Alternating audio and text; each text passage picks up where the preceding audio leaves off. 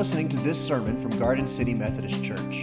We want to invite you to worship with us each Sunday at 10:30 a.m., either in person or online. You can come to our beautiful sanctuary at 62 Varnado Avenue, Garden City, Georgia, or you can worship with us online as we stream our services at gardencityumc.com.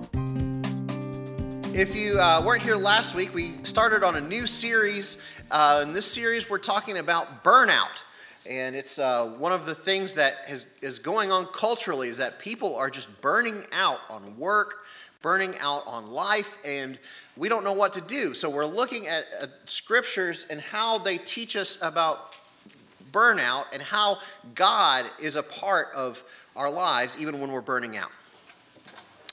I am I'm a Law and Order guy. I like to watch the TV show Law and Order. I don't know if you've ever just spent a Sunday afternoon watching reruns of Law & Order, but I like it. And I like the original recipe Law & Order. You can miss me with all those SVUs and CBSs or whatever else they have, criminal intents. You can miss me with those. I don't care much about them. I want original recipe, 11 herbs and spices, Law & Order. But one of the things I like about Law & Order is that they don't always end happy. Every once in a while, a few times per season, you'll get one of those episodes where the bad guy gets away with murder. And sometimes it's a situation where, like, everybody knows this guy's guilty. The DA knows it. The police know it. The judge even knows it. They know that this guy's guilty of murder, but for whatever legal reason, his lawyer found some kind of a loophole or some kind of a technicality, and the bad guy gets off. And, you know, the bad guy always has this smug look of, like, he always looks at the lawyer like, yeah, you know I did it. And the lawyer just shakes his head. And then at the end of the episode, you find Jack McCoy at some seedy bar somewhere just drowning his sorrows and preparing for the next day as he nurses a drink. And the reason why I bring up this Law & Order is because if you show too many of those episodes in a season, people would burn out on it, right? You don't watch a show called Law and Order to see a whole bunch of instances of the justice system not working. You watch Law and Order because you want to see the way the justice system works. And we like to think that the process of finding justice and just outcomes are generally in alignment. And there can be exceptions, and those exceptions are interesting, but you don't want to have so many exceptions that you find the rule to be untrue. So we're going to talk about Jonah this morning. Y'all remember the story of Jonah, right? Famously got swallowed by a whale or a big fish, you know, whatever. God called Jonah to preach repentance to these people called the Ninevites, and he didn't want to do it. He didn't want to do it so bad that he got on a boat and fled in the opposite direction of Nineveh. And of course, God said, no, I'm not going to give you that option right now. So God sent a storm. Jonah got himself thrown overboard and got swallowed by the big fish or the whale. The whale swam him to the shore closest to Nineveh, spit him back out, and God said, okay, Jonah, try again. So Jonah went and he preached repentance to the Ninevites. And lo and behold, the Ninevites listened and they actually repented. And God did not destroy the city like he threatened to do. But from Jonah's point of view, the bad guys got away with it. He did not want the Ninevites to repent. He wanted them to burn.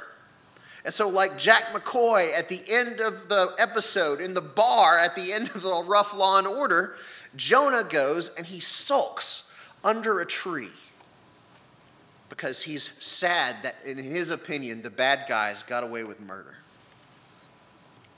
And then even the tree dries up.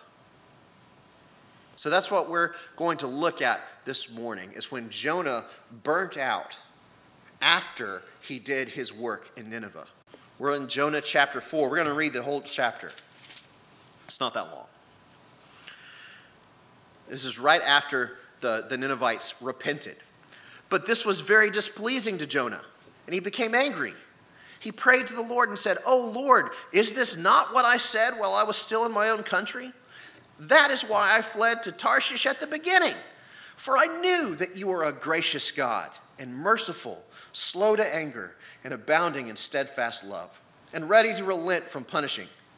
And now, O Lord, please take my life from me, for it is better for me to die than to live." And the Lord said, "Is it right for you to be angry?" And Jonah went out of the city and sat down east of the city and made a booth for himself there. He sat under it in the shade, waiting to see what would become of the city. The Lord appointed a bush and made it come up over Jonah to give him shade over his head, to save him from his discomfort. So Jonah was very happy about the bush. But when dawn came up the next day, God appointed a worm that attacked the bush so that it withered. When the sun rose, God prepared a sultry east wind, and the sun beat down on the head of Jonah so that he was faint and asked that he might die. He said, "It is better for me to die than to live." But God said to Jonah, "Is it right for you to be angry about the bush?" And he said, "Yes, angry enough to die." And the Lord said, "You're concerned about the bush for which you did not labor and which you did not grow. It came into being in a night and perished in a night. And should I not be concerned about Nineveh, that great city in which there are more than 120,000 persons who do not know their right hand from their left, and also many animals?" This is the word of God for the people of God. Thanks be to God. What an abrupt ending. Jonah just sulks, and we don't know how it got resolved, really.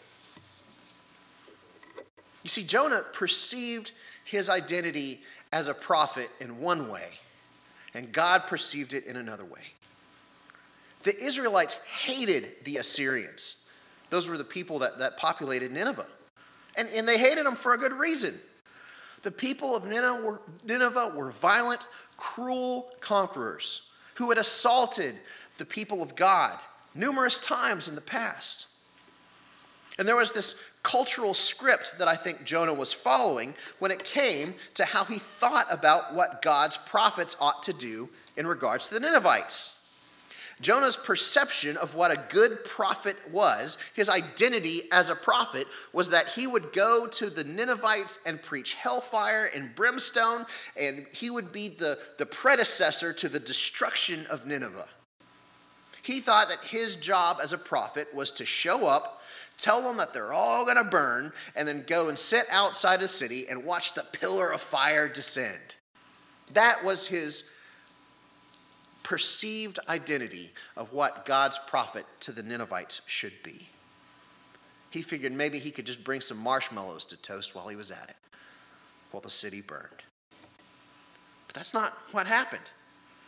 There was a fundamental misalignment of how Jonah perceived his identity as a prophet and how God perceived Jonah's identity as a prophet. And you can see it in the text in chapter 4, verses 1 through 3. He says, "O Lord, is this not what I said while I was still in my own country? This is why I fled Tarshish to begin with. For I knew that you are a gracious God and merciful, slow to anger, and abounding in steadfast love, ready to relent from punishing." Jonah knew about the misalignment between the heart of God and his vision of prophecy from the beginning. It's why he ran in the first place. He didn't want to be the one who gave his hated enemies a second chance to experience the mercy and love of God. He wanted to be the one to send them all to hell. But God wanted Jonah to receive a different kind of identity as a prophet. He wanted Jonah to be a prophet that brought about mercy, to bring about second chances. And Jonah just couldn't get on board with God's vision for what his prophetic career should be. And this misalignment caused him to actually burn out on his job of prophet twice. The first time he burned out by running, right? He ran from God. He ran to a city called Tarshish, and he just couldn't escape his calling, no matter how hard he tried to run. And the storm came, and he realized that he was burning out from this desire to run. And the second way he burned out was that he burned out because he was spinning his wheels. That's what I call it. Have you ever been in a situation where you have done everything that you can? You have put your whole work into it, your life into it. You have followed what you knew you were supposed to do, and then it just didn't matter? That's a bad feeling, to put a lot of effort into something that didn't end up mattering in the first place. And that's what I think he had, this spinning wheels feeling. He was like, okay, God, I did what you said. I went up and I preached to the Ninevites, but I still didn't get what I wanted. I thought they were going to not repent, and they did repent, and now I have done it, but I've spun my wheels, and I wasn't aligned with what I thought I was going to do. And he wanted to die. This misalignment was so bad. His perceived waste of time that he had gone through was so bad, because the cultural script that he was following for the role of a prophet did not align with God's calling for what he should do as a prophet. So what happens when our cultural scripts for our identities misalign with God's identity for us? What happens is that we either run away or we spin our wheels, and those things both lead to burnout. Here's what I'm talking about. We have all kinds of identities that we perceive for ourselves. Some of them good, some of them not so good. But those identities are often out of line with what God has called us to do. I'll tell you, one of the cultural scripts for my identity has been, what is a good parent? There are certain things that happen that make you feel like an awful parent for our culture. One of those things is Valentine's Day. I tell you what, every time Valentine's Day rolls around, I feel like a terrible parent, because what I do is what I did when I was in school. We go to the grocery store and we buy them a pack of these little cheap Valentines that have whatever, Paw Patrol or Ninja Turtles on them or whatever, and they write each kid's name on them. And then each one of those kids gets one of those little Valentines.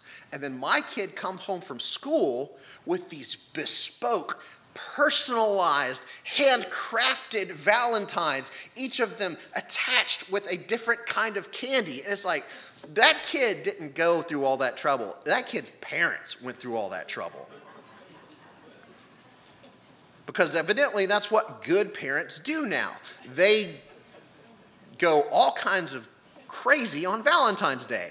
And the bad parents like me send a store-bought Ninja Turtle Valentine. Right? But it's these cultural expectations for parenthood that our kids' schedules have to be chock-a-block with activities. They have to have every kind of fulfillment and enrichment they can. They've got to go to every practice that they can go to so they can get that scholarship. And if we have time to squeeze in a church service now and then so be it. Those are the cultural expectations of parenthood. But what if God calls us to be different kinds of parents? What if my called identity from God as a parent doesn't line up with the cultural expectations? What am I supposed to do? I can either run from God and say, no, forget it, God. I'm just going to do whatever the other parents are doing. I'm going to make sure that my kids are scheduled half to death, and we never get in a Sabbath day, and we never get in any kind of stuff. Or I can unfaithfully grumble about it. Well, I guess I have to take my kids to church. Ugh. And then when I take my kids to church, and then the other kid gets the scholarship at the end of the day, well, I took my kid to church and the other kid got the scholarship. And I could grumble. That's the spinning our wheels. Those are the ways that we can burn out on these identities. We talked about this a little bit last week. We can burn out on the identity of a good employee. Like, there's this cultural script that a good employee is constantly available to their bosses. Their boss can send you an email at 3 o'clock a.m., and if you don't have it answered by 5 o'clock a.m., then you're not doing good. right? Or your phone could ring at any time of the day, no matter what's going on. And if you don't pick it up, then so-and-so is going to get, the other person's going to get the promotion, right? There's this cultural script of a good employee, but what if God's call for your life doesn't line up with that cultural script?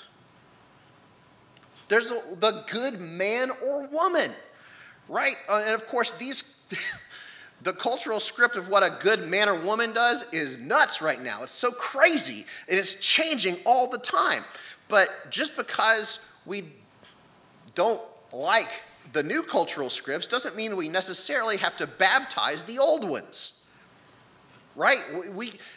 What a good man or woman looks like needs to be received from God, not from what our culture is, right? So if you don't look like a stereotypical good woman or you don't look like a stereotypical good man, that doesn't mean that you're not one. It just means that your identity is received from Christ, not necessarily from other people. I had this thing in a past church a few churches ago where, you know, it was a good, like, blue-collar church. And, man, all these guys were into hunting and fishing and all this kind of stuff. And it's just not me. I like sci-fi and reading.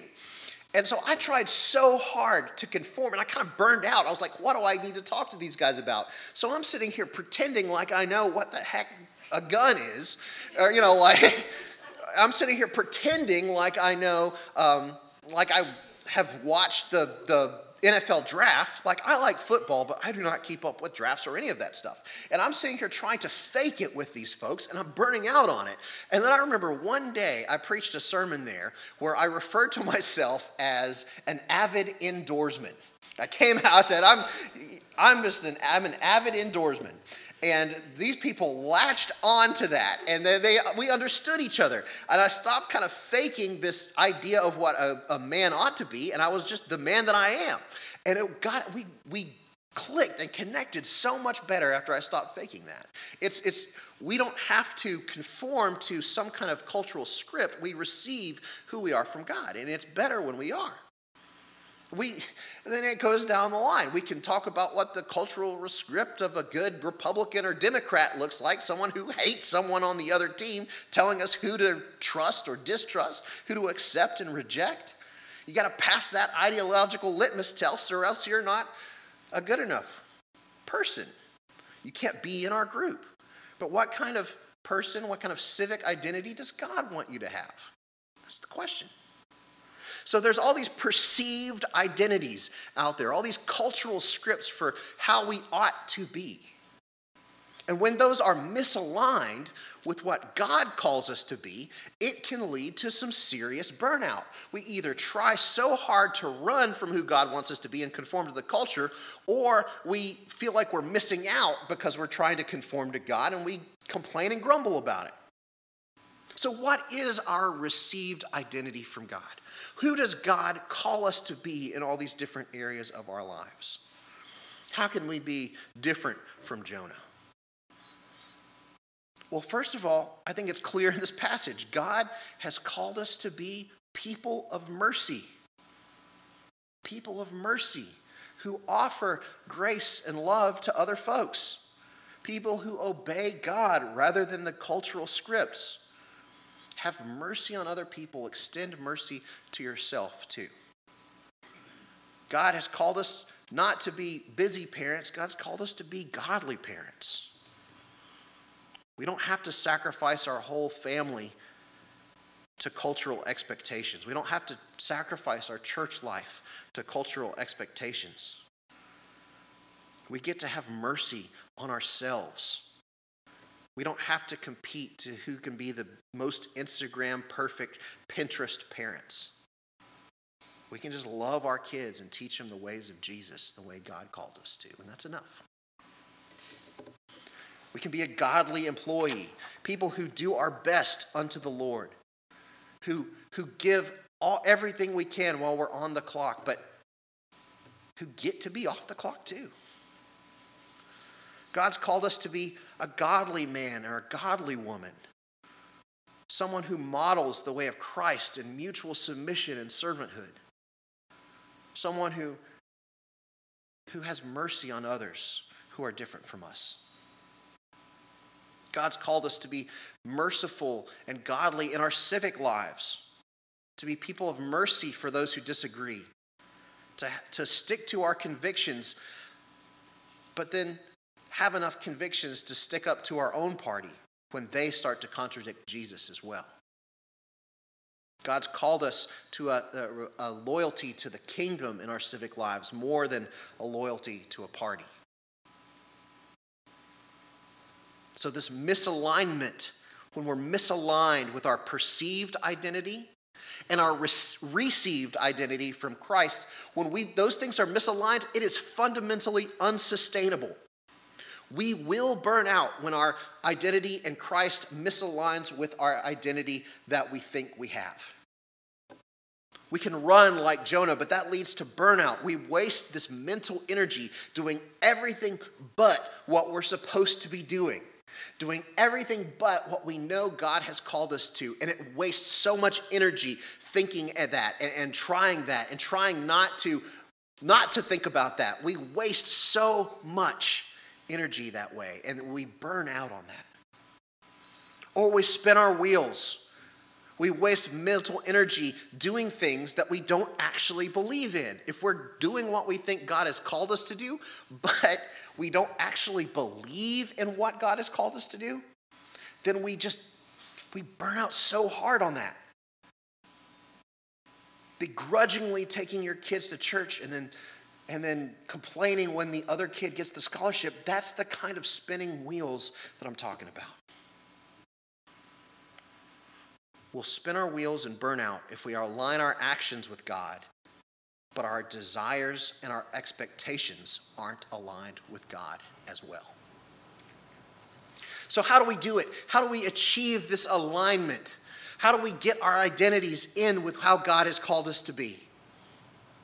The first thing that we could do is have knowledge of what your identity in Christ is and confidence in what it is. And maybe this takes some soul searching. Maybe you have to look down in your heart and say, what kind of man does God want me to be? What kind of woman does God want me to be? What kind of parent does God want me to be? Maybe it doesn't look like the person down the street from you. Maybe it doesn't look like the person down the pew from you. But God has a calling and He has an identity for you. And that is a matter of discernment. But once we discover it, standing firm and confident in that identity that God has given us is something that can align our lives. The second thing we need to do is understand and resist the pull of the cultural scripts. Right? The world is going to try to tell you how to be. They just are. Because they're trying to sell you something, generally. Generally, they're trying to say, a manly man does this so that you can buy this fishing gear, or whatever it is. You know, whatever they're trying to sell you, they're trying to sell you also on a vision of your identity that may or may not align with God. So resist the pull of those cultural scripts. Resist that and say, I am who God made me to be. I am who God put inside of me. And if you're calling me to be something else than that, then I'm sorry, that might be good for you, but it's not who I am. The third thing I think we can do, it comes from our communion liturgy, actually. When we take communion and we say our confession at the beginning of communion, what we always say is, free us for joyful obedience. I love that phrase, joyful obedience. Because obedience in action without being obedient in our hearts, in our desires, will burn us out. But when we are joyfully obedient to Christ, well, then our desires and our actions are in alignment. And there is so much good that happens that way. I mean, it's like when your desires are for what God has called you to, and you know your identity in God, it's like everybody's rowing in the same direction, at the same pace. But when you're misaligned, it's like one person's rowing in one direction and the other person's rowing in the other direction, in the boat of your life, and you just spin. You get tired of spinning and you burn out. But being joyfully obedient involves developing a trust in God, a trust that when he gives you an identity, it is better than what the cultural script for you is. It is better than what the world tells you to be is. And you have to trust that in order to be joyfully obedient. So what do we do today? How do we align ourselves? I don't know where you stand in the midst of all of this. Maybe you know who you are in Christ, and maybe you're confident in that, and maybe all the oars are rowing in the same direction, and everything's gravy, and you're going for God. And to you, I say, keep it up. That's excellent. But maybe you've got a struggle. Maybe who you feel like you should be doesn't align with who you actually are. Maybe who you think God's called you to be doesn't align with what the world tells you you should be. Maybe you know that God is a God of mercy, but you just want him to strike down your enemies so bad. And that pull and that tug is there. Jonah never did, as far as we know in Scripture, align his perceived identity as a prophet with his received identity as a man of mercy. And it ended with him wanting to die in the desert, even though he accomplished the work that God called him to do. That's a cautionary tale for us. We need to align our perceived identity of who we are with our received identity of who God calls us to be, so that we can be joyfully obedient in everything he calls us to do. And God has given us this opportunity today. Let's pray. Oh, Father, so many of us burn out because we're just spinning our wheels. We feel like nothing we do matters because we've got this internal conflict of who we know you called us to be and who we actually are. God, align us today. Align our identities with you. Give us confidence in who you've called us to be. And show us how we can live that out in the world for your glory. Give us grace and give us peace today, Father. In your name I pray. Amen.